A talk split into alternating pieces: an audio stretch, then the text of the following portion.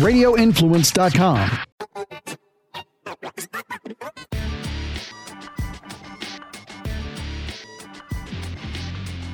It is time for the midweek edition of the MMA Report podcast. I am Jason Floyd. Of course, if you're watching this on video to my right, that is Daniel Galvan. And if you're watching this on video, we appreciate that you subscribe to the channel.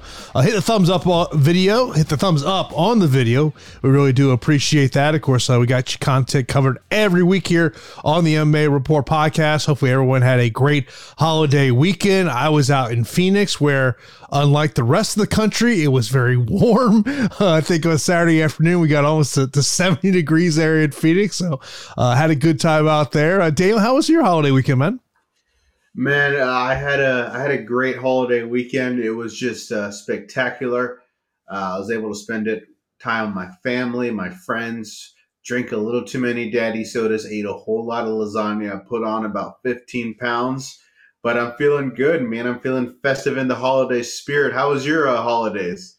It was good, man. It was good, man. Did uh did Christmas with the family on Thursday, and then of course left uh, on Friday to head out to Phoenix, and uh, got back to uh, Tampa at about uh, I think got my house about seven seven o'clock in the morning on Monday morning, and so uh yeah, last night was a little bit of early night. You know, uh, you know, got got a little tired there, but uh, man, overall it was a great weekend. Hopefully everyone had a great weekend. Of course, uh, course, we got coming up here on the New Year this weekend, so hopefully everyone is safe, has a, a safe uh, New Year's Eve celebration. But of course, we're here to talk about what is going on in the world of mixed martial arts. And Daniel, uh, just like you say every week, man, something happens, and uh, I guess we should just uh, our first topic, I think, should just be simply as the plot has thickened once again. And this comes out on Christmas Eve night. Uh, you know, you never think of, you know, major MMA news coming out Christmas Eve night, but that's what happened over there at ESPN.com as David uh, Purdum and Marc Raimondi have the story that was titled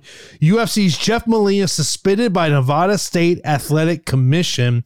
Um, and uh, they basically, they find it on the mixed martial arts registry the fact that he has a suspension that uh, was marked as uncategorized which i did ask uh, some people in the, regulatory side of this sport i said hey is this kind of a an uncommon thing to happen they said no this, this does happen um, and then of course uh, apparently jeff molina is going to be a part of the next Nevada Athletic Commission meeting so you know everyone's uh, you know you know, everybody started making assumptions. And then, so I highlighted a couple of things in this article. Uh, one it says Molina, who trained for years under MMA coach James Krause, withdrew from the bout on December 3rd, one day after the UFC announced that fighters training under Krause would be banned from UFC events if they did not disassociate with him. And uh, two paragraphs later goes on to say multiple sources told ESPN that Molina is also linked to the investigation, which, according to the UFC, involves multiple government entities. The FBI is collecting information and has spoken to people regarding the Minner versus Becky fight, according to multiple services. Uh, multiple sources. Uh, Nevada State Athletic Commission Executive Director Jeff Mullen said he could not comment on whether Molina was sp- suspended until the meeting support material is released. Daniel, let's not be shocked that the executive director essentially says no comment. Let me let's let's call that let's call that what that is. That's a no comment. But and, and I think I mentioned this here on the pod within the last week or two that you know look anytime that there is a James Krause fighter at, at one time and pulls out of a UFC fight over the next couple weeks, the assumptions are going to come. And of course, when I see this news, first thing I do, let me go to Jeff Molina's social media because he's kind of a pretty active guy on social media. Last tweet, November the 30th. He did put some stuff in his IG stories, which were basically just essentially uh, reposting of tweets uh, of of messages on, on Instagram, but really nothing in his feed since September. So I was like, okay, you should DM him, send him a direct message, and ask him what is up, Jeff. What's going on? I may have asked if he was doing interviews. And I'm assuming he's he's he's on next after me, or no, no, no. Here, here's the thing. So about it was within probably I would say last 10 or 14 days. I saw, I want to say it was it was either on Reddit or Twitter, one of the two, that people were starting to speculate whether or not Molina could be involved in this. So I hit up some people. And you know how you know something might have some potential fire involved in the sport? What? No, no one responded. yeah, usually whenever you ask a, a, a question that could be difficult to answer, the response tells you everything you need to know, even if you don't get one. And that appears to be the case when it comes to this particular story is this story isn't coming out right at you. I mean, this is requiring serious journalism from people to scope around, look around, look at it with the magnifying glass, and get that information. Currently, the people in power, in the regulators, in law enforcement, in the UFC, aren't divulging any significant amount of information about this story. I mean, to say this story, what's the is it opaque? Is opaque? Is that the opposite word of transparent? I mean, that's been the uh, the theme of this story is how little we know. Yeah. Once again, we know the results. We know Molina's is suspended. We know Krause is suspended. The UFC has basically said you can't be associated with James Krause if you want to compete. Still don't know the middle part. But what the mm-hmm. Jeff Molina bit does tell us is that this story has more of a of a width to it than we mm-hmm. knew. This isn't a singular thing of Krause and Minner. One fight happened. Here we go. This lets us know Krause up top, Minner fought. Somewhere on the side, Jeff Molina is involved. So the question is, does this extend from just one fight to many more fights? And God, I hope we get the answers to the, these questions because to me, it's it's the most interesting story we have heading into the new year. Yeah, it's one of these things. And I was talking to somebody today who used to be in law enforcement, and you know they were kind of saying to me, "It's like, look, like when the the question probably is going to come is if multiple people are involved in this, who's going to flip on who?" And you just like like I was thinking about that interview Dana White gave Brett Okamoto and, and kind of how he talked about the you know the scandal, and it it just makes me wonder is inside those UFC offices, I wonder how much of a concern this truly is, or is the mindset just simply look, we did nothing here. You know, we're just putting on fights. We can't control if people are getting involved in some type of, of betting. I don't even know how you want to put it because we don't know what it is. Yeah. We don't know what it is. We don't know if it was something as simple as one fight happened where Minner's injury was bet against. Okay, we don't know if Minner's own team bet against him knowing his injury. If it's as little as that, which is super significant, a super significant thing that should have these guys no longer allowed to be associated with the sport, and will likely lead to uh, some significant punishments in the real world. So we don't know if it's as small as that or if it's a more wide scale thing. That's the most interesting thing moving forward is what we have going on here. There are so many different ways this story can go. And if you're the UFC, unless you know everything, which obviously they know more than they're leading on, but they probably don't know everything, that's going to dictate your level of concern. Because this is a much more widespread issue than just that single fight that happened and literally did take place.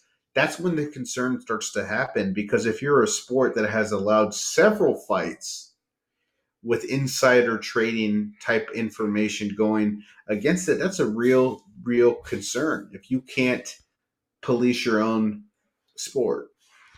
Yeah, I mean, I was just looking ahead at the next UFC show, and one fighter that's on their card has trained at Glory. I don't know where he's training at right now. I'll probably have to take a deep dive into his social media, and that's Isaac Dulgarian, who's going to be. It's going to be his UFC debut. Um, if you don't, if you may remember that name, that's because he won a contract on Dana White's looking for the fight back in February. Uh, then there was an issue with the Nelk Boys and kind of that whole situation. Uh, not a milk boy consumer. um, uh, I'm sure there's probably some people in our audience, but you know, it's that thing of anytime that we're talking about a James Krause fighter, you know, whether they train at Glory one time or not, that question is going to come up. And, I'll continue to say this that anytime a, a once James Kress, James Krause led fighter pulls out of a fight, the assumptions are going to start, and it may not be a fair assumption, but that's that's the world we live in. It is, man. It is the world we live in, uh, and and that's how this story has kind of been interpreted by us, by the media, by fans of the sport, and by fellow fighters. Is it is very much a connecting the dots type of story. It's very much um, we are reading the tea leaves. We are assuming, and I, you know, I, I remember growing up and hearing the phrase, "If you assume, you make an ass out of you and me." and and that's why a lot of my language throughout this coverage has been kind of CYA covering my ass because I don't want to come out here and be super authoritative about what happened because I can't reiterate enough how little we know actually did happen. Just to go back, all we know is the basics. The odds sw- swing dramatically. There were suspicious betting activity. Darrick Minner was injured before the fight Darrick Minner used his injured leg in the fight. Darrick Minner lost early on in the fight. James Krause was his coach. James Krause has a, a gambling um, uh, discord. He's a significant fig- figure in the gambling world. He takes over people's gambling accounts. Uh, okay, uh, all right. I, I want to stop you there. Uh huh. When you bring that point up, you know what the first thing comes to my mind? What's that? That can't be legal. I don't know. I'm not a gambling expert. I, am not. I'm not either. But like when I've heard not just you, but I've heard other people bring that point up, and I think even James said it in that interview with Ariel that how they yeah, took he, over people's accounts. I'm sitting going, is that legal? I, I and yeah. I don't. I look if you know whether this is legal or not, hit it in the comment section below because I would love to know because I would tend to think that that's not legal. Yeah, I, I don't know. All I know is he publicly advertised doing that, as okay. you said. Yeah, but I, that's my thing. James Krause lives in Missouri.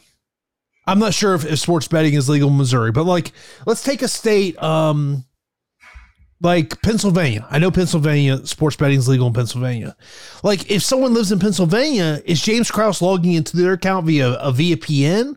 to make that I, you know this is way too complicated for me but but every time i hear people say that i just go could that be part of the legal issues for james krause and if he has any business partners that were involved in this business yeah yeah i i, I think there's a lot of like a lot of like murky things that james did with it, with that and then it, it could be a real Pandora's box of, of different issues and, and, different things he did that was shady.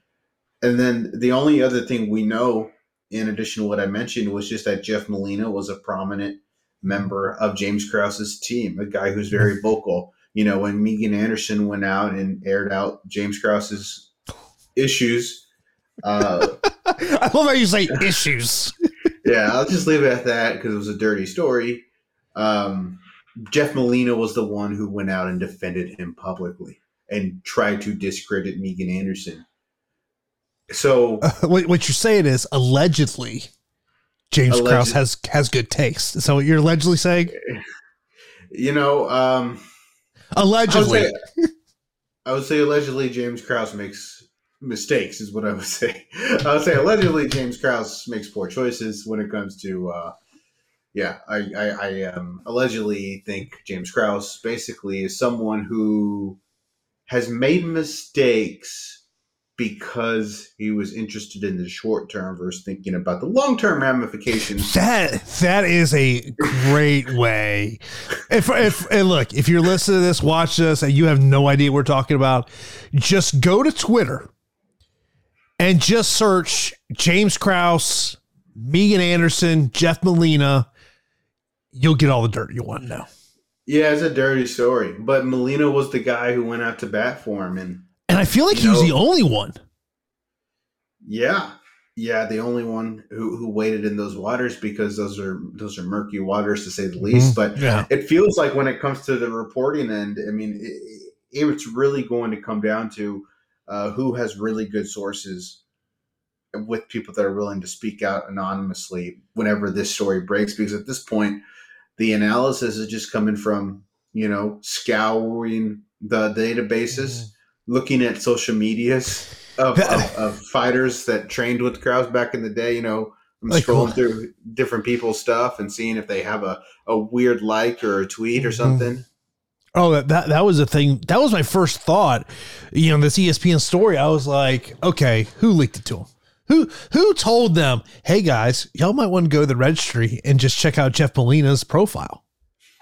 Yeah. Because when when a fighter is under suspension from an athletic commission, like like look look, I'll tell you, I think Tapology is a great resource to look at fighters' history. But when it comes to the and I know there's people, there's OGs of sport that love Sherdog.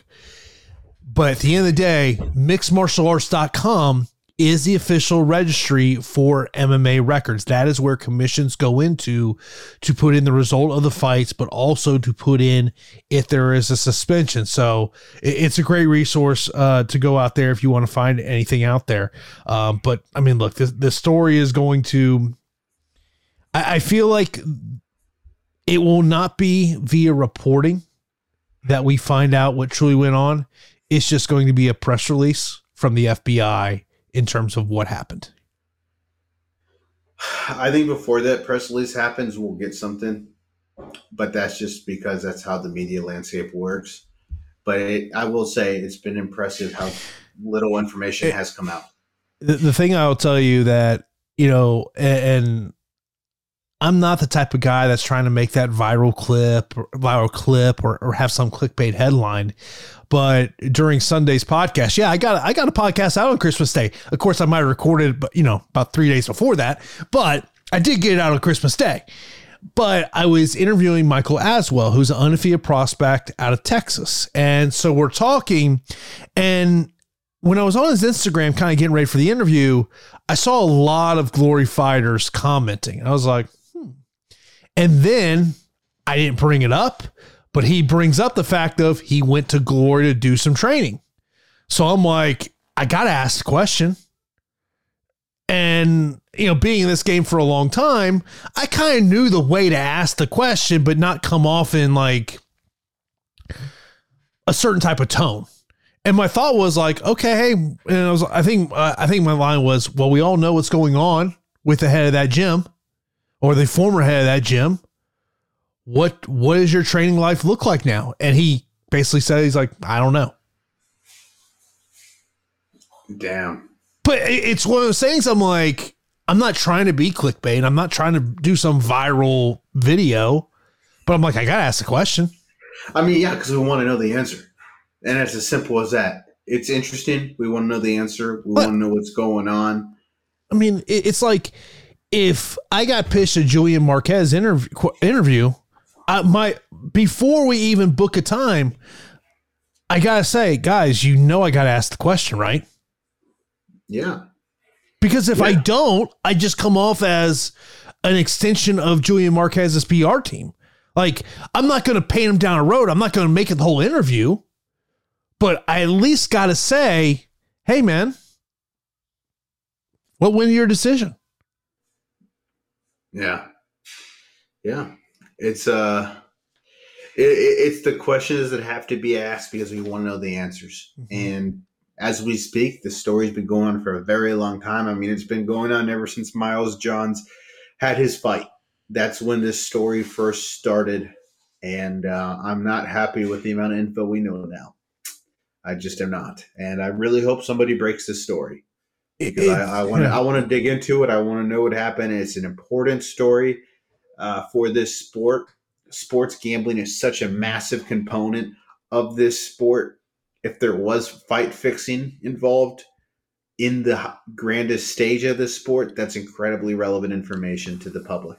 Yeah, I mean, I mean, you think about no matter whether we're watching MMA, we're watching NFL, NBA, NHL, you know, how many advertisements do you see for various sports books? Like I'll tell oh. you, I'm in I'm in Arizona last weekend, and I'm on I'm on the Twitter app. By the way, your boy's got that blue check mark now, and I can't tell you how many promoted ads I got for the Barstool Sports Sports Book because I was in Arizona. Dude, I was in my um I was it was Christmas Christmas Eve.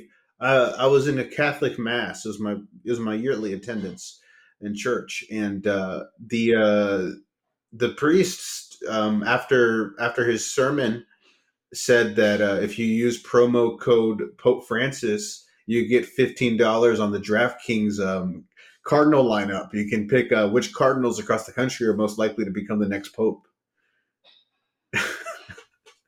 Obviously, you're effing with us right now. Clearly, you're effing. But if that was if that truly happened, you miss a great opportunity for a viral clip, bro. Uh, yeah, no, it, it, didn't happen, but I still had to put my fifteen dollars in the offering bin. But you know, here, you know, here we go. But uh, yeah, you know, church was nice, but uh, yeah, that that's like the one place where you won't find a, a gambling ad is is if you go to church. I don't know, man. I don't know. There might be someone in there taking some action on something.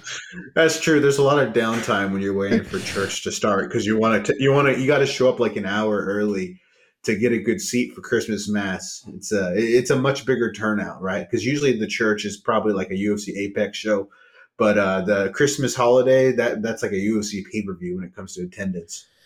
Been a long time since I've been to a church. I'm just I'm just being honest. It's been yeah, a long time.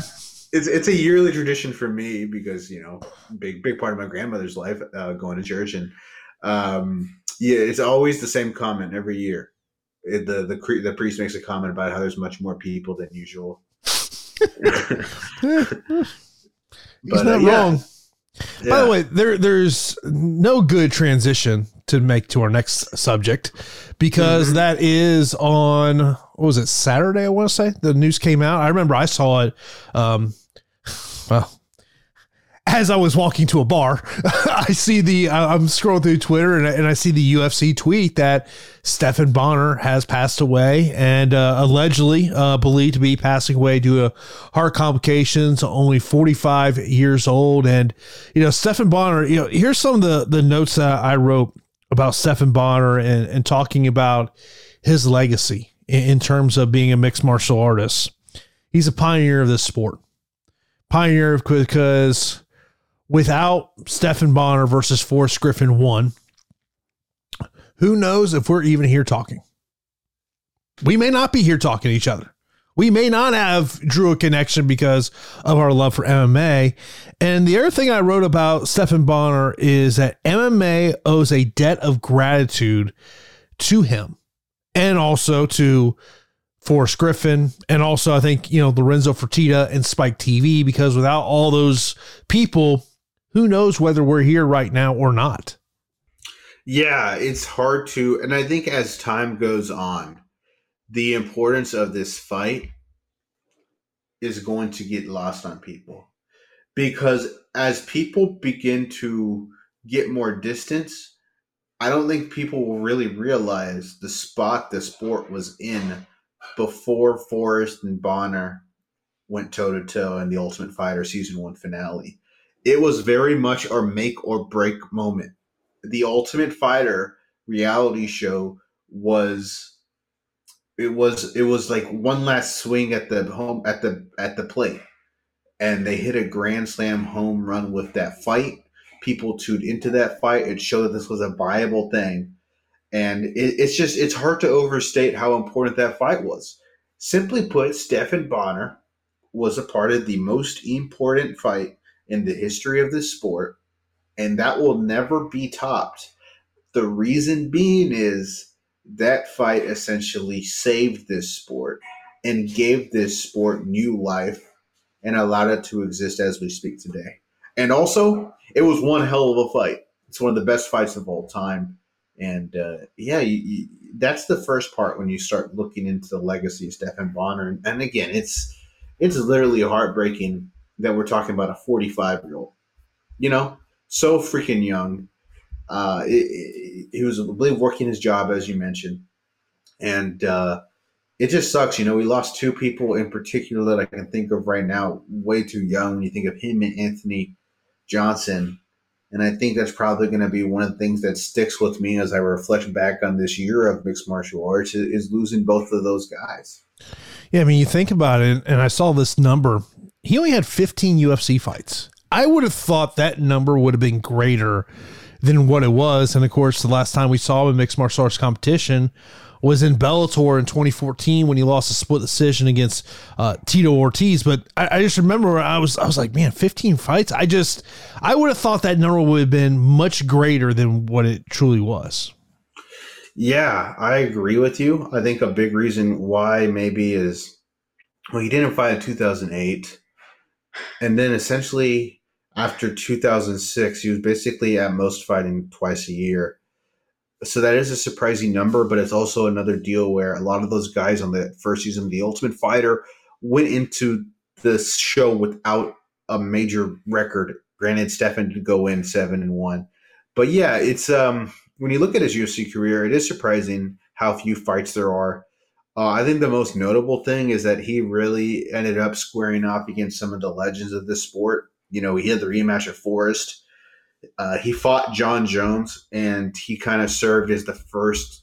I'm going to double check my facts here, but I believe, yeah, Bonnar really served as the first notable win for Jones in the UFC. Before Bonnar, uh, Jones did have one fight, but it was Andre Gusmão, who's just much less of a name than Bonnar. Uh, he took Jones to a decision, though. He was a part of that UFC 100 card with Mark Coleman, another legend. Obviously, fought Tito in Bellator.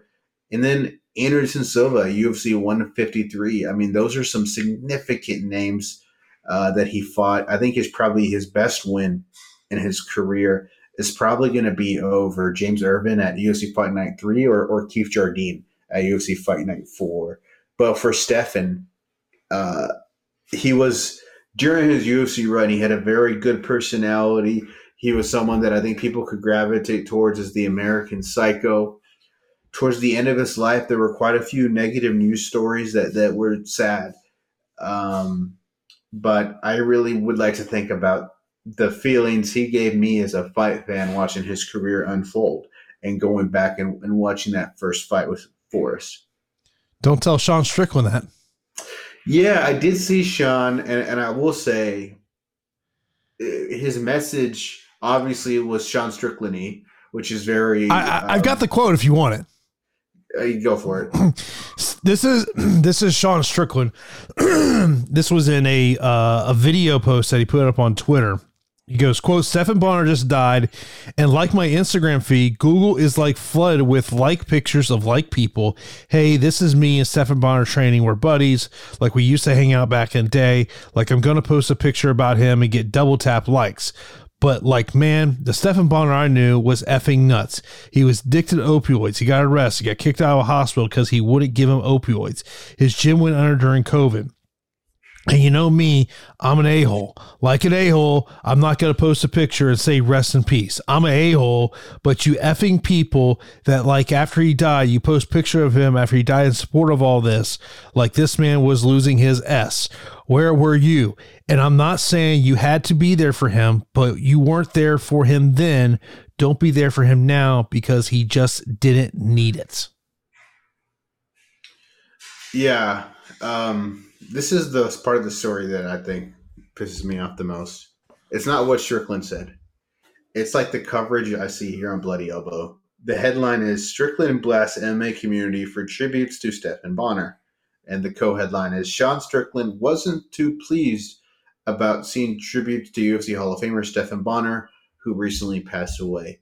So I know you're not supposed to give away everything in the headline or, or whatever, but when I read those two things, it really paints a different picture than what I think Sean intended with that message. I think mm-hmm. what Sean intended with that message is he hates that he sees all these people uh, talk about Stephan in this way when they weren't there for him when maybe he hmm. needed them. And that's a very real perspective that I think a lot of people can agree with. But you look at the way it's portrayed on, on Bloody Elbow right there, and it's just like it's such a clickbait headline that affects maybe the way you think about the story, and maybe a lot of people don't even read it. Obviously, Sean isn't perfect, right? Like to, to if if I were to if I were to pass away suddenly, I wouldn't want someone to bring up my addiction to op- opioids the day after. Right. That's not nice and that's not kind. But his point about maybe maybe uh, being there for someone rather than waiting for them to no longer be there for when you're professing your love for them is a mistake, and it, and it comes across as um, you're just going for the social media clout. So, you know, Sean Strickland is very much like an abstract painting. Okay, you can kind of interpret whatever you want from the madness that comes out of his mouth, but you can you can take things in in stride. Here's the way I take what Sean Strickland said, and, and I have no idea how much Sean Strickland was around um, Stephan Bonnar over the past couple years, but that that almost seems like that's a post that says he had been around Stephan Bonnar, and, and I think it's also of the analogy I say, let's give people roses while they're with us, not when they're no longer with us, and I think that's what this is about. I mean, and the sad part about you know, when I, when I was searching Stephan Bonnar stories on Google News and, and, thinking about some things that happened over the past couple years, I'll be honest with you, I forgot about the hospital incident. I forgot about the mm-hmm. DUI. I forgot about his house burning down. And the sad part is, is that these pioneers of the sport were not able to see the financial reward that fighters are starting to see now. I was gonna say the fighters now aren't seeing it either. I mean, but but much better than it was back then. Yeah, you know? but it's, it's not like an NBA thing where like the dudes in the '90s are like oh, so think, jealous of the dudes now. Think We're still not at that point yet. What if the PFL was around in like 2009, 2010? Could Stephan Bonnar go on the PFL and win a million dollars? Possibly, you know, he was yeah. fighting at a high level. I mean, he had some quality wins in the light heavyweight division at the time in the UFC, and and uh, yeah, that that's real possible. I mean, you know, with the with the uh, the million dollars, if he were to win it, I mean, sure, that would only get him like seven UFC pay per views, but it would still be a lot of money. Yeah, I mean, look, it, it's it's one of these things of I would I would I would be interested to know what had kind of been going on with Stephan Bonnar over the last year or so. And yeah, and and may, and is there more to that story? But to me, I think as a sport, we owe a ton of gratitude to this guy. You know, for what he was, he elevated this sport to the rise that it's currently on.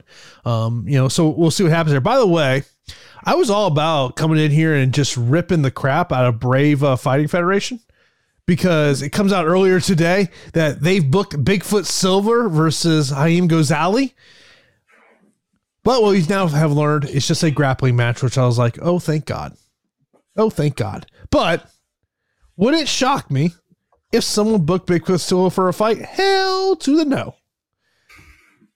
Is uh is Haim a Haim's like a like a lightweight, right? A welterweight, no? He, yeah, he's a welterweight. Uh, his uh, most recent matchup was at middleweight. He's fought in bare knuckle.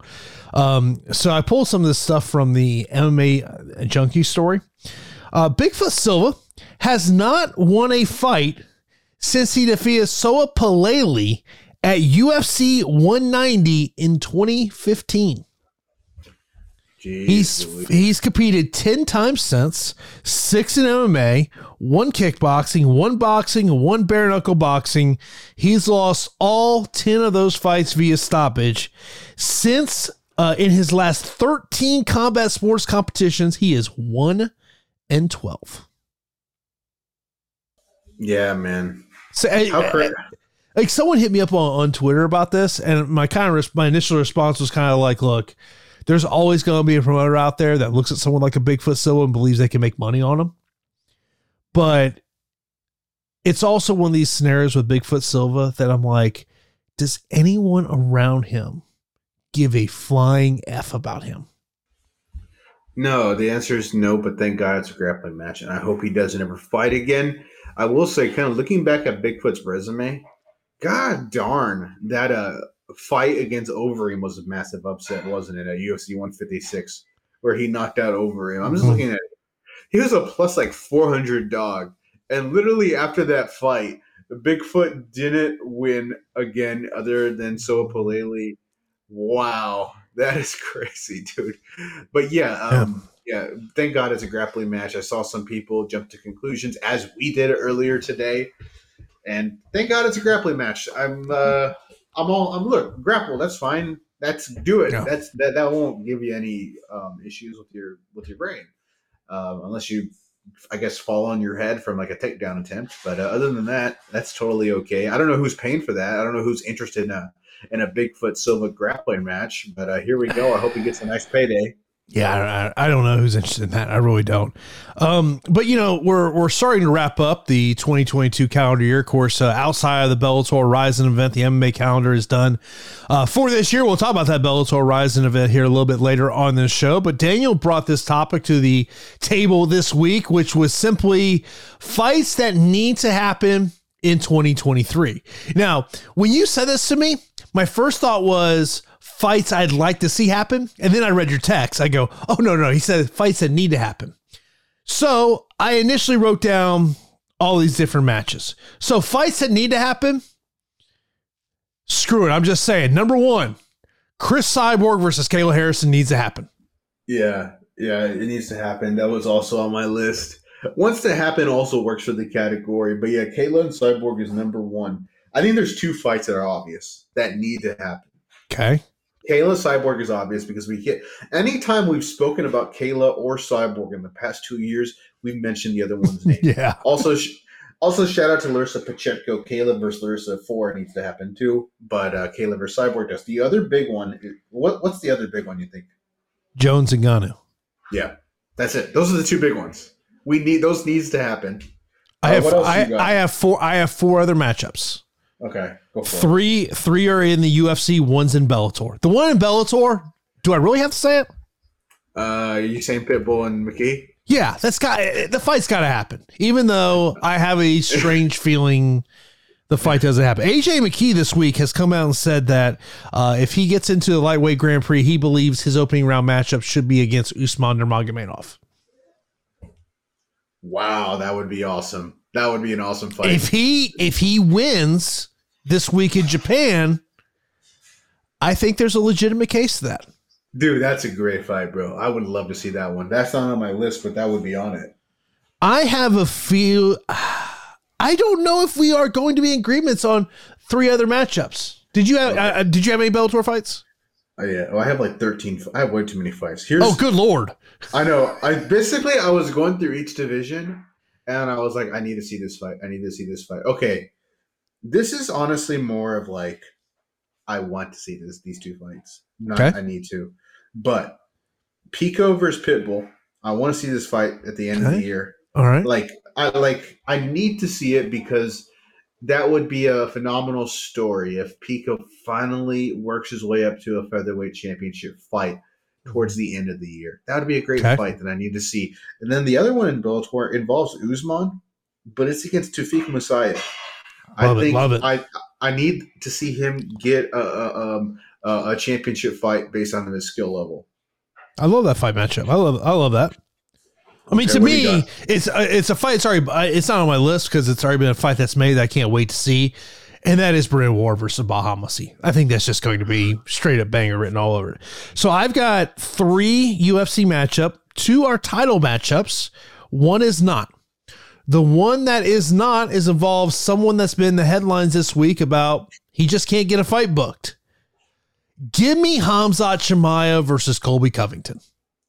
Oh, that's a good one. That's a good one for Chimaev. I I'd, I, I'd mess with that. Mess around with that one. That's a that's a good pick. Did you I, have a Chimaev I, fight? I did, but it was versus versus. Um, this is this is more towards the end of the year. Well, it goes hand in hand. These are two fights that need to happen. I think Alex needs to take on Izzy again. That was and, one of my. That was one of mine. And then I think the winner of that fight should take on Chimaev. I think I when we talk about the word need, I think Khamzat needs to fight at 185. Uh, the thing about Khamzat, and here's here's what makes your Colby fight interesting is Colby has wrestling to counteract Chimaev's wrestling. So when I think of Chimaev versus uh, Alex or her Chimaev versus Adesanya, I'm not super excited about it because like Chimaev might just be able to dominate wrestling wise, but Colby's an interesting fight because of that. But I ended up going to Chimaev versus Adesanya as a fight I need to see next year. Yeah, Izzy Alex was one of uh, that was on my list. I was trying to find out I was pretty sure I saw this. Uh, just speaking of, of Colby Covington, because a lot of news has been, uh, yeah. So you know, you know, some of these police records are now coming out about this uh, incident that Yeah. uh, allegedly Jorge Masvidal, you know, did a you know two piece in a soda on Colby Covington. Is that would be a good way to put it? Um, so this was from um, Jorge Masvidal questioned arresting officers if they could stop at a Burger King during transportation. New footage of his March arrest in Miami. That's hilarious. That's Dude, hilarious. like if you're the cop, like you have to start laughing, right? if you do pull over, who pays? Are you like, hey, can I have your credit card, Masvidal? Or do you, I mean, who pays? Like, that's is that taxpayer money? You know what's going on? And what do you order? You order, a, you, was it a two piece? And what did he say? Two pieces and a soda. That's what you order. That's what you order. Like there's a chance Jorge Masvidal might be fighting for the UFC welterweight title in uh, February. Because you know they're going to they're going to London. Obviously, that would be for Mas for uh, Leon Edwards. Uh, Usman, um, uh, it's unclear whether he's going to be medically cleared to be able to fight by then. So Masvidal would be the replacement. That would be crazy. I mean, because like, what was George, who? What was George's last fight? Who did he fight? I'm pretty sure. no what was I'm- it? Was it uh, against um, Kamaru Usman? Was it against Usman? Was it that? Let me look. He fought Covington. Oh, duh. Oh yeah, He- yeah. Dude, he's lost three in a row. He can't get that bro. He can't get that fight. Eh, Okay, do you need? all right. You're Leon Edwards. That's what you want. that that's if you're not getting a, if you're not giving a rematch to Usman, then it's like who who who would you and you want to be on that card in London? To me, it's no from a financial aspect. To me, that that would be the matchup you'd be calling for. Well, honestly, the fight to make, in my opinion, would be Leon versus Chimaev. That is the fight I would make if I can't make Usman. I would so the other fight that's on my list here, I'm going to a trilogy matchup. Okay. Amanda Nunes versus Valentina Shevchenko. Yeah, that's also on my list. I mean- Sorry, uh, Julianna Pena, don't hate me. Don't Yeah. hate me. Yeah, I mean, dude, straight up, that re- like Valentina has continued to prove ever since they last fought. And if you're doing a list of the best female fighters of all time, in my opinion, there is no contest. One and two is Nunes Shevchenko. You know, it's like an opportunity to see Jordan go up against LeBron. Uh, le- let's get it. I, I dig it. Um, on my list, when I look at championship fights, one was we're sticking with the women uh, Zhang versus Weili Zhang versus Amanda Lemos is a fight that I think needs Okay. to happen eventually. All right. Lemos and Zhang both are very fun strikers to watch. Um, Lemos hits really effing hard. Zhang is one of the most fun fighters the UFC has. That's just a fun championship fight. Okay, these are open ended. Okay. Um, and these two guys are in similar categories. It's just this Marlon Vera and Arnold Allen, not in a tag team match, but together versus a champion. Both those guys, to me, deserve a championship opportunity in the upcoming year. Obviously, for Marlon, it's or or for uh, for for Allen, excuse me, he's gonna have to wait. Volk is taking on Islam, Yeah. but uh, both those guys are incredibly talented. I think they deserve championship opportunities next year. Oh, che- Chito's got his matchup in February against Corey Sandhagen. You got to imagine gets a win there. You would have to think that, you know, if they're going to do Sterling and, and Cejudo, you would think he would get the winner of that matchup. Arnold Allen, you know, he's coming off, unfortunately, just kind of the way the it happened with that win over Calvin Kattar, even though he was looking great in that matchup. I, I feel like if you're Arnold Allen, you kind of need to get that like number one type contender fight, you know, whether it's a, a Brian Ortega, a Yair Rodriguez, Max Holloway. That to me kind of seems that would, that would make the most sense for Arnold Allen. Yeah, yeah, I agree with you. I just think towards the end of the year, these two guys deserve a championship opportunity. Um, look, I'm gonna throw some love to the PFL. I'm like, let me get to give you one PFL fight that doesn't involve Kayla, and I think the easiest one is Burgos, Shane Burgos versus Brendan Loughnane. I think uh, Like. Burgos is the most interesting, feather, uh, most interesting signing they've had over the past year. Let's match him up with the best guy in the weight class, the, the reigning champion. I think um, in the UFC, just to rattle off what I have left, these are just fun fights. I don't need to see them, but fun fights. Matheus Nicolau versus Kai Kara France at flyweight. Okay. Giga Chikadze versus Ilia Topuria. Ooh, love love that. I love that fight. That that's a, that would be a great one to watch. And then lastly, for me, Fiziev versus Gaethje. Fiziev versus. Gaethje. And then Yeah. my last one, this fight I need to see, non MMA, Jake Paul and Nate Diaz. There we go. There- there's my list. It was a bigger Dude. list than I thought. Dude, I was uh I was going down my face I think it was my Facebook timeline yesterday. I saw a Jake Paul video on my feed. Did you happen to see him um throwing punches in a kitchen? No, I didn't see this. I don't know. I don't even know what you're talking about. I don't even know what you're talking about. What is it? He was punching a dildo. Really? He was fighting Dillon Danis. Oh wow. I'm just kidding. I'm just By- by the way- Oh, also speaking about things I saw on my um my Facebook timeline. It was what was the biggest MMA story in 2022? Number 2 was the MMA betting scandal. Which I would put number 1. But they Mhm. put number 1 Cain Velasquez charged with attempted murder. You know what? It depends. It was definitely the biggest story that got the most national attention. It's the it's the one story that my coworkers who one is a minor MMA fan, like super minor, like but he's just a big sports fan. Uh, they knew about this story. This story was on Good Morning America. So this this was a story that had a national attention. The Cain story. Is he? He's still he's still out, right? He's still out on bail. Correct, yes. in- Yeah, yeah, yeah, he wrestled in uh Mex- was it Mexico, I want to say. was it Mexico or Arizona? Maybe maybe Tijuana? Maybe Tijuana. That sounds about right. Because I remember, reading, if I remember reading the story, if I recall it correct, I believe his he had to go there with I don't know, a probation officer or some type of officer, and so he was allowed to take his ankle monitor off as he performed.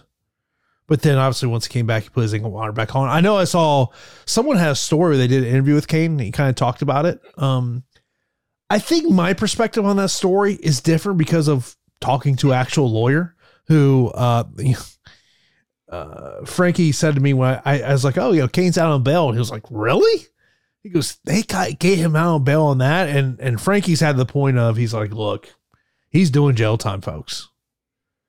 Mhm. Like, I mean, like, uh, you know, they have bullets matching his guns in someone else's car. I I don't Yeah. I, I I've told people this like I understand the free Cain movement and look I don't have any kids but if someone did that to my niece or nephew I'd probably do the same damn thing Yeah. Yeah, that's, and that's but it's I try to look at that story from a legal aspect not a an emotional aspect I don't know how he be in particularly I don't know how he beats the gun charges well. Look, man. I hope he beats it. I hope he does. I mean, if OJ beat those charges, anyone can beat any charges. If Casey Anthony got out of that craziness, then anyone can beat charges in this country. I hope Cain beats those charges. But you are right in terms of like the evidence is really clear, and it was just a bad situation legally speaking. But I'm hoping that the MMA gods and the real gods, you know, bless Cain and he somehow does beat those charges. But you're the one who actually to a legal Dude. expert. no I- I would love to be there for jury duty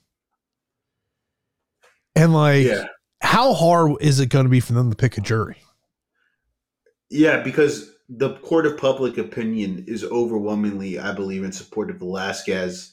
You know, obviously, if you see someone in an affliction shirt, you're probably gonna have to cast them. dude, dude, if you like, if you knew jury selection was going on and you lived there in in San Jose, and you know that you're that the jury selection is that day, and you got a summons. Do you just show up with like some MMA t-shirt just so you don't get on the jury? Yeah, that's a good call. That's, yeah, uh, totally. Yes, I, I think that's a great call. Um, and that's what I would do because no one wants to be a part of a jury. But you know, in a jury, they could absolutely make a case and and um, win over the jury. You know, that's a real possibility that the court of public opinion kind of supersedes the factual evidence of, of what went wrong. And this is the type of story where maybe that works because when you talk about putting yourself in Cain's shoes, everyone can relate to reacting that way when you hear something happen to a family member. If you're Scott Coker, do you try to get Cain Velasquez there at the February 4th show in LA? Yeah, absolutely. Absolutely you do. But if I'm oh, Cain. Oh God, I if if Cain Velasquez is another UFC contract, oh Bellator, you want to get a massive rating? Book Cain Velasquez a fight. Yeah, yeah. I I think he has to be under UFC contract though. He he probably is. Yeah, because I think to let they let him wrestle, but they still maintain. And then obviously he's like a Georges St. Pierre thing where maybe it expires at some point. But I'm pretty sure he's still under UFC contract. Oh God. Damn. Could you oh I, I just got I it just came to me. Just came to me. Bader doesn't make it a fight night. Yeah, yeah. Cain versus Fedor. Oh, that's a that's a that's a that's a fun fight. That's a really fun fight. Although what what type of viewership could you score for that? I think it would be significant. I think it absolutely would, and it would probably get. You know, people are aware of the Velasquez story of the mm-hmm. arrest, so yeah, that would uh that would be one hell of a fight. Yeah, don't think it. Don't, don't see it happen. Don't do not see uh, it happen there. Uh, let's move over to a true false for this week. And last week, the news comes out that ESPN Plus is raising the cost of UFC pay per views in 2023. I talked about it on Sunday's podcast. Uh, I'm just looking at. I, I'm looking at from a consumer aspect where it's just like crap. Damn it. SOB like whatever term you want to say. No, no one likes when there's something that we get and the price goes up. But Daniel's true false this week was the UFC pay per view remains the same price at by the end of the year. I'm going to change your question a little bit here, Daniel, to yeah. say the UFC pay per view price that goes into effect here in January of 2023. Will that be the same price point in January 2024? And my answer is Hell to the no. Hell no. ES- ESPN has proved that every year they raise the cost five dollars, and the reality is we are getting very close to a hundred dollar UFC pay per view. Yeah, the answer is hell no. They they keep on nickel and diming us. Oh, they're not nickel and diming us. They're five dollaring us every every year. It's annoying. The cost is is going up way too much. It's still not at a breaking point. I guess the more interesting question is when do you think the price point will become ninety nine ninety nine? When do you think that'll happen? What year? We'll start doing the math of five of going up for you know 2024. So that means we're up to 84.99. 2025 means we're at eight. So what, 2027? So let's see. Let's see. By 2027, will it be at 99.99? Or will it happen next freaking year? It won't happen next year. I'm trying to I'm trying to find um so back in 2019, when the pay per views moved to the ESPN Plus, so we're talking three years ago, Daniel. It uh-huh. was fifty nine ninety nine. We've gone up twenty dollars within th- four years. That's wild. It's depressing to think about. And I think that's a little higher than the rate okay. of inflation. Are you, you ready to get a little depressed? Okay. The pre- estimated cost to be a UFC fan in 2023, saying you bought every UFC pay per view and you had a yearly subscription to ESPN Plus. So UFC traditionally does 13 pay per views in a calendar year. If you bought all 13 pay per views, $1,039.87. Jesus. Now, ESPN Plus, which I still think is a bargain for the amount of content you're getting, 99.99 for the year. Dude, for like a lot of people in this country, that is literally like um what is 140th? Uh that's like probably 150 if it's 2%. So I don't know. It's probably like four percent of some people's yearly income. You know, for people even like myself who are, lower middle class, on the wage earning when you're looking at anywhere from fifteen to twenty dollars an hour on a forty dollar forty hour work week, you're talking about right off the top, four percent of my income is going to being a mixed martial arts fan. It, you look, it is it is a high cost to be an MMA fan. I mean, there, there's no question about it. Let me just let me throw something at you. Let's yeah. just say you happen to know someone who does marketing for a restaurant and bar. You might be looking at them. What if for January's 20th pay per view, the caption is, don't want to pay that additional $5 that ESPN is charging? Come watch it here for free. this is not a bad campaign, sir. It's not a bad campaign, and I think I think maybe in 2023 I will find myself doing that. I, I have a find myself. I have a feeling if I go with that campaign, I'll get a phone call from the UFC uh, business team. Yeah, they probably won't be. they do, they it, do they do not like when bars and restaurants market it as watch the fights here for free. Yeah, a couple years ago, we got a call about that. Damn. So they pay attention. Oh yeah, yeah. But I'm just like, um, we have to pay a pretty sizable fee to show these. Uh, you know, if you know, we got to do what we got to do to get people in to make this work. Mm-hmm. We got to get we got to get people in the door. You know, and it's it's not as easy as it once was to get people to come out for UFC pay per views, at least in terms of, of the businesses I'm a part in.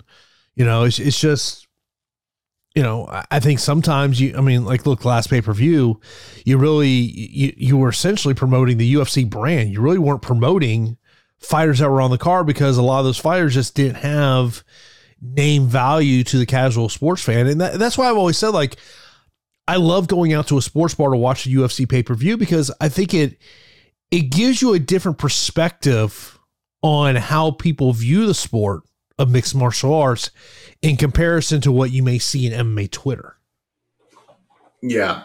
Yep. I mean, when you think of that last pay per view, the only thing that people really cared about was probably Paddy Pimblett.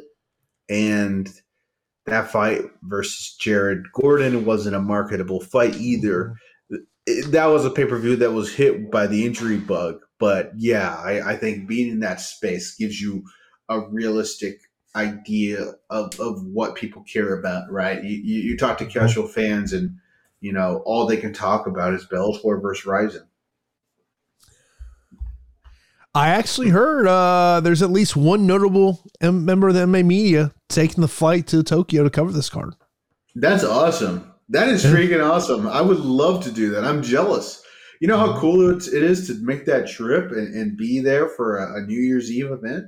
Congrats yeah. to them. I mean, look, the one thing that I kind of noticed in, in, terms of, and I mentioned this last week on the podcast, that it did seem like to me being on that that um that Zoom virtual media day with Coker and Sakakibara that at least the MMA media seems to be excited about this one. I, I think the unfortunate part in terms of a North American or I should say United States viewer that you're not going to be able to watch this thing in live. Um, I saw someone on Twitter kind of noting that maybe it's up to a 12 hour tape delay, which is like, come on, Showtime. Like, I, I get why they're doing this. I do from a, a maximizing viewership aspect of it, but I'm just like, and then, and then I was also thinking this. Let's say you are a MMA reporter, journalist, whatever, and let's say you live in another country and you can watch this for free, or maybe you're just so smart you know how to use utilize that VPN to, to work for your knowledge. Do you post the results before it airs on Showtime? Uh, yes, yes. If you are a journalist, you do post the results as they happen. Uh, it's a sport. I mean, it's as simple as that. You don't get, you don't care. Do you? All right. Do you put a disclaimer on your Twitter at that point? No, I don't. But because I, I don't like, I don't know as a sports fan, MMA fan, how you would avoid knowing the results of the fight. Yeah, you got to stay off social media, but you sh- you shouldn't be putting a disclaimer. This is a sport; it's happening live. This isn't a movie. This isn't a TV show. It's a different ballgame. And the thing is, there's a high probability of something significant happening here. Um, you know, I, I, dug into this card a little bit, mm-hmm. and, and and the first thing I'll say is, I'm really glad this card's happening, um, and it's something where my New Year's resolution is to do a better job of of covering this sport outside of UFC, mm-hmm. Bellator, PFL. I'm going to try and spend more time paying attention to Rizin and ONE FC and and so many other promotions to get a more worldly aspect because I look at these top two fights and I dig into uh, Roberto Satoshi uh, de Souza, who's taking on AJ McKee, and I dig into Kleber Koike, who's taking on Patricio Pitbull, and I see two really effing good fighters. These are two guys in Kleber and Roberto, where I'm not going to be surprised if one of them pulls off the upset here. Mm-hmm. And that's a significant news story if AJ or Patricio go in and lose here. So that's going to be on your timelines and people are going to be aware of it. Bellator has everything to lose in this one. I mean, like, yeah, but I was even thinking about like AJ McKee has the most to lose out of any of these fighters. Yes, because you're talking about a, a guy who's close to free agency, mm-hmm. and, and that's significant. Um, I think when I look at these matchups, and I and I look at the and, and I gotta say, Rizin does a great job of like post like you just Google the guy's name, Roberto Satoshi, you just see every finish he ever had in, in Rizin. That's that's good stuff. Um, I, I so with, with De Souza and Koike, they're both very similar in that they are really, really talented and dangerous and mm-hmm. aggressive grapplers. They have strong submission games, strong submission games, and there's a realistic possibility that they both are able to lock on submissions to, end the fight. I think when I, from what I've seen, I've been more impressed with Koike's stand up than Roberto's. I think Roberto showcases power, but that's a big gap between his stand up and AJ's stand up. So I think if AJ uh, keeps it on the feet and is and is um, throwing heavy volume, he's going to win this mm-hmm. fight. When I look at the takedowns of, of Satoshi here, that initial shot to me is hardly ever successful. But this dude has success in scrambles. He shoots and he kind of turns around so it's interesting, man. It, both both these guys could get, get upset here. I, I, don't know which one will, if or if they both will prevail, but very similar matchups. I, I like the stand up of Koike more than Satoshi's. Yeah, I mean, look, it's uh, for Rizin. This is I don't know. I don't, I don't think game changing moments the right way to put it, but this is a way to put their fighters on the map. If they can, let's say they take three of these five. I mean, let's just say one of either Roberto de Souza or, or Kleber goes out there and gets the win, and then two of the other you know opponents earlier on win. That's it's a massive win for Rizin if they can pull this off. And kudos to Bellator for saying you know we're sending the best of the best over there to take on Rizin. I, I think kudos goes a lot to Scott Coker and, and Sakakibara for putting this one together because this is just something we don't see in mixed martial arts. Yeah, man. Yeah, it, it's it's exciting. I, I will say, um, hundred percent, John Dodson's going to beat um, Hideo Tokoro. That one's going to happen. Like uh, Tokoro is just, uh, yeah, he he's just he, he's just way past his prime. Dodson isn't. Is uh is Horiguchi representing Bellator? He is representing Bellator. Yes. Oh, that's my. Oh, you see that one doesn't even count? Like that. That that's Rizin versus Rizin. Okay. Uh, but I, yeah, I think yeah, but I think Horiguchi at this point is more known as a Bellator fighter than he is a Rizin fighter. I guess so. I guess so. But uh, he's he's probably going to win that one. And then so really, I mean, yeah. So I, I think Bellator is probably going to win, but that would be such a story if both McKee and Pitbull get tapped. But uh, when I'm locking in my picks, I will say I'm going to tell you what I'm going to go. McKee beats Souza, and Kleber upsets Patricio. That's going to oh. be my oh.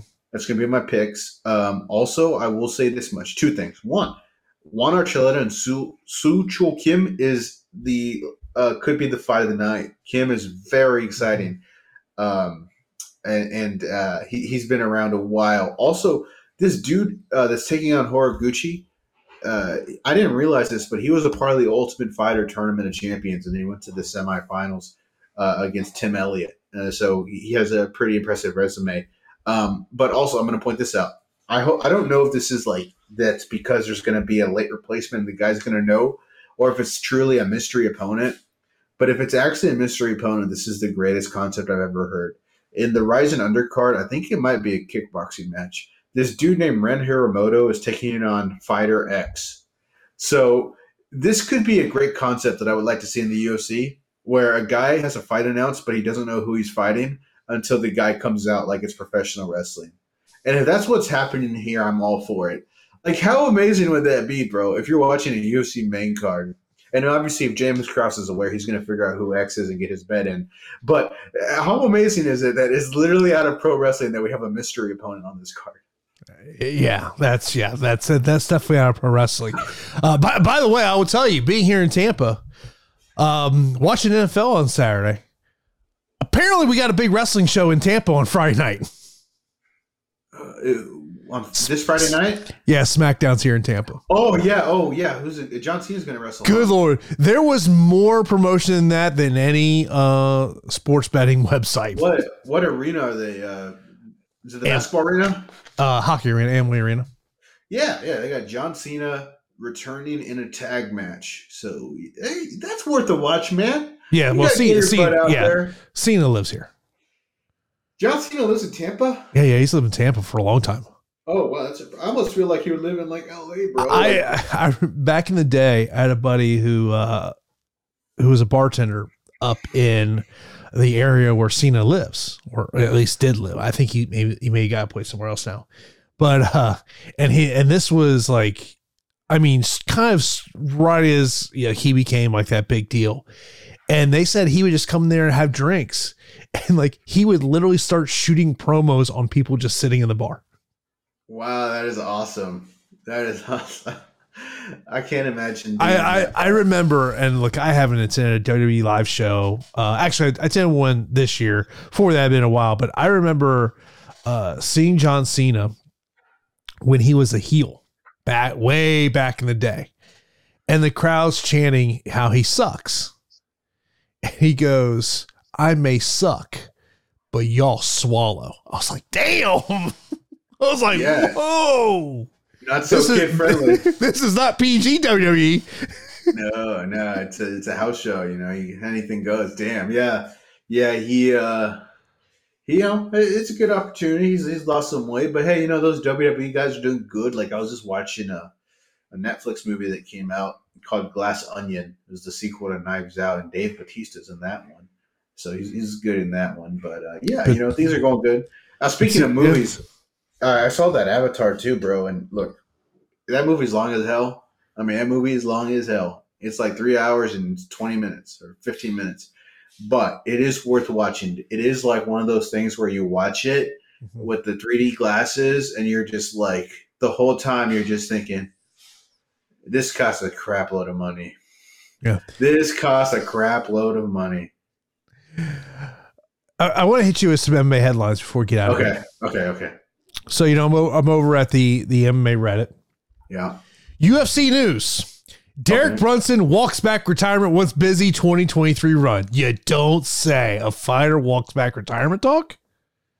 Dude, somebody retired and I didn't even realize it and they just fought. I can't even I don't even know who the hell I'm talking about. Uh I think it was it the last UFC card? There was like some random dude who like apparently retired and I had no idea. Do you know what I'm talking about? I guess I could be talking about any person who's ever fought ever. On the but very last UFC show? I feel like it was like the very last UFC show. This dude fought, and and part of the talk was like he he had retired, uh, but I completely didn't realize that he had retired. Well, I know. I don't know. I like. I don't know if I'm thinking about Jimmy Flick or somebody else. Well, Jimmy Flick had retired, but he's coming back in January. Yeah, maybe that's what I'm thinking of. Also, there's a dude on the ONE FC card who retired and came back. I think it's the I think it's the, the tournament of champions guy. Yeah, never believe retirements in MMA. Yeah, never believe I, it. Yeah, Uh, Johnny Eblen, Anatoly Tokov is now the co-main event of Bellator 290. Nemkov versus Romero has canceled. Bellator uh, put that one out today. Uh, let's, let's see if there's some other ones that uh, throw it out there. Uh, nothing really too much else uh, um, really talked about. Um, Sean Brady, Michel Pereira booked for the San Antonio fight night card. That's kind of a, a weird fight booking. Because when I think Sean. Brady, I think grappling. When I think Michel Pereira, I think of uh, capoeira. Yeah, yeah, I don't like it. I don't like it at all. I want to see uh, Pereira take on strikers. Uh, yeah, no, I'm with you. Um, but yeah, that's pretty much all the major headlines um, that's out there. Yeah, uh, you know, uh, it, uh, we got a, a you know, a, it was basically the it was a sad week in our sport. Um, but hopefully next week, you know, we have a good Bellator versus Rizin event, and you know, we get some good stories out there. But yeah, I'm uh, I'm looking forward to it, and, and we'll see how noteworthy this event is. If AJ and Patricio come out, knock dudes out, it's not going to be too noteworthy. One of them gets upset.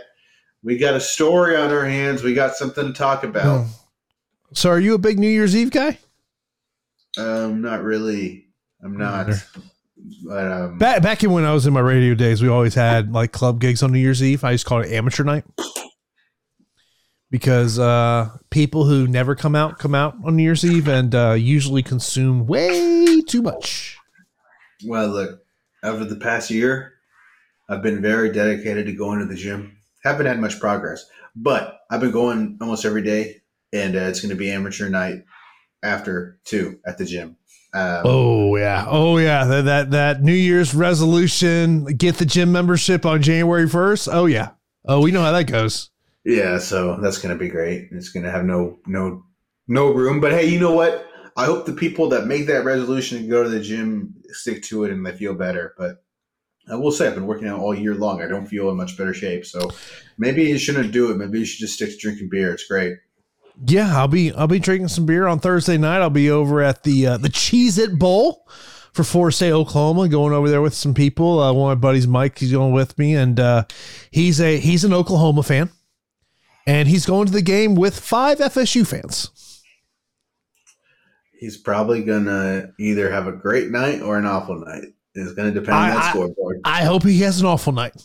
Yeah, I think he might. But I think but he might. but Mike, I know Mike listens to the pod. Mike, we will certainly certainly partake. Yeah, it's either gonna be drinking for sorrows or cheers. My question is, could you are, are you going to be able to buy a bag of Cheez-Its at the concession stand? I doubt it.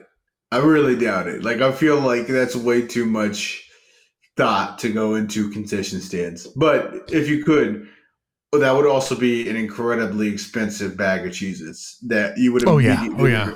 You would immediately regret. Like as soon as you bought it, you'd be like, I just spent eight dollars on this and it's just Cheez-Its. This would suck. But yeah, I think you know the Cheez-Its Bowl is one of the better bowls. I mean, just a great name. Cheez-Its are phenomenal. Uh, so many bowl names are so uninventive, or, or so many of the sponsors are so boring. But uh, yeah, Cheez-Its, that's a nice little bowl name. Yeah, I've I have not watched one bowl game yet. I've had a lot of bowl games on, but I haven't retained any information. Like I, it's been on in the background all the time. I couldn't tell you who won any of the games. Like I just don't know. I believe earlier today I was watching Buffalo versus Georgia Southern, um, and I believe it was a close game. I believe it was a close game. I also vaguely remember watching Houston versus Louisiana Lafayette. Uh, but again, I don't remember the results. I will say bowl season has never meant less than it has today. Yeah, I uh I saw I was uh, maybe maybe I saw on TikTok it was one of the the barstool shows and they kind of know that and I was like, damn man, you're right. It does feel like bowl season really just does not matter much anymore outside of. I mean, obviously on, on Saturday I'll be watching both those uh the the college football um semifinal games. I mean I'll be watching those games, but uh but yeah, in terms of other bowl games, like. eh, Yeah, no, it just it don't matter.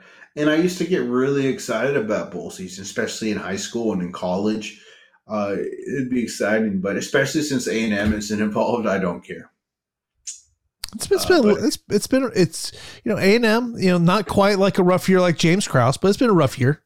Yeah, they, it hasn't been as bad, but you know, uh, I, I will say, um, did you see that story about the UTEP coach and the Pittsburgh players? No. Nice heartwarming story. Well, No. there was a, there's a big freeze everywhere. You know, flights Yeah, were canceled. Anyways, uh, Pitt is playing in the in El, El Paso bowl game, and um, a UTEP basketball coach was trying to get back home to El Paso, and the flights were canceled. And he saw three Pitt players, basketball players, uh, with Pitt stuff, and so the I'm sorry, football players, three football players, but the UTEP basketball coach saw him, talked to him, and he got a rental car. Him and his family and the three pit players drove all the way from like Pittsburgh to El Paso. Dude, did nice you? little s- heartwarming Yeah, story. yeah. Like, did you see the Buffalo Bills players trying to get their cars out of Buffalo? No, I heard it was Car- crazy. Oh yeah, there's like one they show the car going away, and it's got like three feet of snow on top of it. Oh, oh my god, that's so crazy. And I'm Yeah. over here in Florida. It's 50 degrees outside, 40 degrees outside. I'm like, cold weather, go away. I Yeah, don't want you. I don't want you. We have no right to complain. Like I was reading about it, it's really bad. Like literally, oh god, I don't know if it was 25 or 28, but that many people died in uh, New York from the freeze. Wow. It- it's crazy bad. So yeah, we are in no place to complain. The amount of snow um, in blizzard-like conditions that the people went through in the New York uh, over the past uh, weekend, oof, we have no right to complain. This But is why I honestly- li- this is why I live in Florida. Like so, Yeah. someone asked me the other day, like, "Oh, you want to live, live up north?" I go, "Bro, I won't survive." No, me neither, bro. Me neither. Like, I'm sure your body, I'm sure your body gets used to it, but like, I'm not trying to shovel snow to get out of my driveway. Yeah. I'm not about that life. Why? Why do you think all these people are coming to Florida? Well, because we're open. I guess that's part of it. But yeah, man, I, I see that. I just go. I'll never forget the first time I saw snow was in Detroit, Michigan. It was when the Steelers won the Super Bowl up there. I'm leaving town. I'm in a cab. Uber was not a thing back then.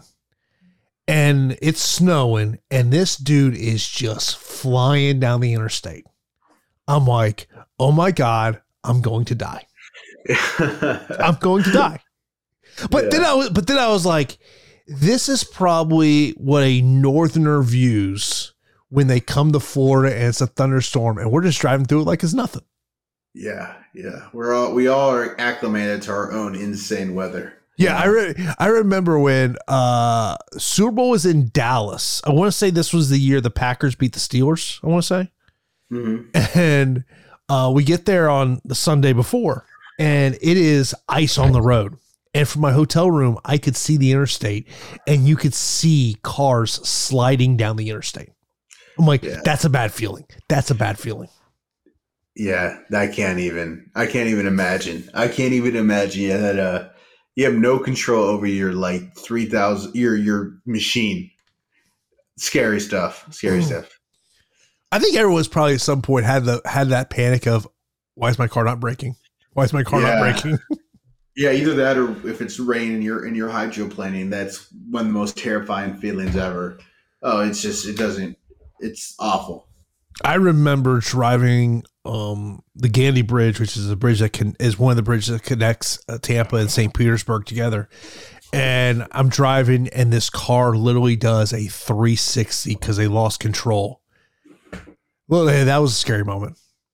Yeah. As I'm like, I'm like three car lengths behind it. I'm like, oh sh- crap! Oh, I almost said the word. Yeah. Yeah. Yeah, try, man, try, but- try not to cuss on this show. It almost came out. yeah, trying to show a little more discipline than all Sean Strickland. Oh man, yeah. I, I just that was that was one of those moments in the car. I was like, oh my god. Yeah. Yeah, it- it shows you, man, how, how life can just leave you in an instant. You're just driving and the person in front of you has something happen, not even you, and you could be in a bad way. It's just uh always gotta be vigilant, but even that's not enough. Hell, when I was driving home today, I'm like coming down the road and there's a car. I'm like, hey, are they going to get in their own lane? Like Oh coming at me, and like they're like halfway in the middle of the road, and I'm like, hey man, can you not see those dotted lines? Yeah. Yeah. Well they probably can't because they're on their damn phone. But you know. That's very true.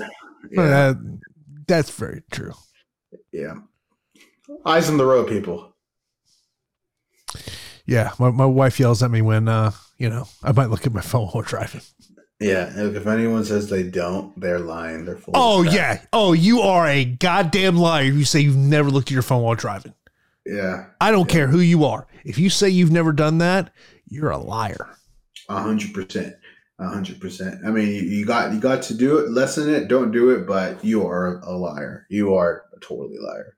Yeah, It's like, I, yeah. I, I have. Uh, I've got that uh, like MagSafe little thing that I put up there. Uh, more times than not because then I have the Waze up there, so I kind of know to get around various traffic. Mm-hmm. Yeah, it's needed in a big city like that. Oh God, Uh, especially like like when I drive over Orlando on Thursday morning. Yeah, do that because I know there's probably an accident somewhere in I four. Um, but yeah, yeah. Uh, As Daniel says, Daddy sodas will be in full effect on Thursday. Let's get it, everyone. Be safe and have a lot of fun partaking. I will be. Yeah, it- it- I'll be. I'll be in that Uber. You know, I will not partake Saturday night. I will. My ass will be sitting on my couch on Saturday. Ain't going anywhere. I just got. I just got to make sure I got the. uh You know, the fridge uh well stocked. yeah, as, you- as you know, I, I as- drink my. I drink my last two beers the other night, so uh, I got. I got to get stocked up. time to recruit some more soldiers. Yes, and I'll never forget this. My dad, he would always say, "There's," he goes, "If there's only one beer left in the fridge, he goes, you can't leave a soldier behind, son." He goes, "I don't care. You got to drink that last soldier." That's amazing. It's amazing. Like there, there is things our our parents say to us throughout our life that we just never forget. Yeah. Unfortunately for my dad, that's one of the things. yeah. Don't leave a soldier behind. Well, like, hey, dad, you remember that time you told me, "Don't leave a soldier behind"? it stuck with me. Yeah, that that that uh, dad, all these life lessons you've given me, and all these, you know, I really appreciate it. But the line that I will never forget is "Don't leave a soldier behind." He's like, I, I kind of wish you would have taken a, a, another life lesson there, but I go, I can't help that you were pulling the last beer out of the fridge and you said it to me. yeah, yeah. I can't help that.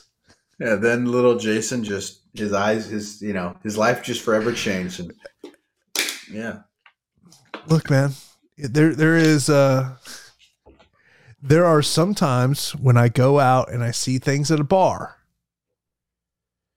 It's just comical. I saw a dude get fleeced for two rounds of shots by five girls, and they just walked out of the place. you know, that's just a that's just a life lesson for that dude. It's just a life lesson. It was two rounds of Patron shots. I'm sure that was not cheap. Yeah, And like they literally walked right out after those two shots. I was like, oh damn, man, I feel bad for you. that is that is sad. That is sad. That is even criminal. even the bartender looked at me and she goes, "Did they just walk right after those two shots?" I go, "Yep." wow. Well, there's a lesson for all the listeners. And I was trying to hold my laughter in. I just could. I couldn't. I couldn't. Yeah, and that must have been a very expensive tab. Very little show for it. Not even a good conversation. No, no, no, not a good conversation at all. But uh, we appreciate everyone tuning in for this episode of the podcast. Of course, so we got podcasts for you every week. You can check it out on YouTube, also on your favorite podcasting platform. Rate, review, subscribe, like all that. Really do appreciate that. And we appreciate you checking out this episode of the MMA Report podcast.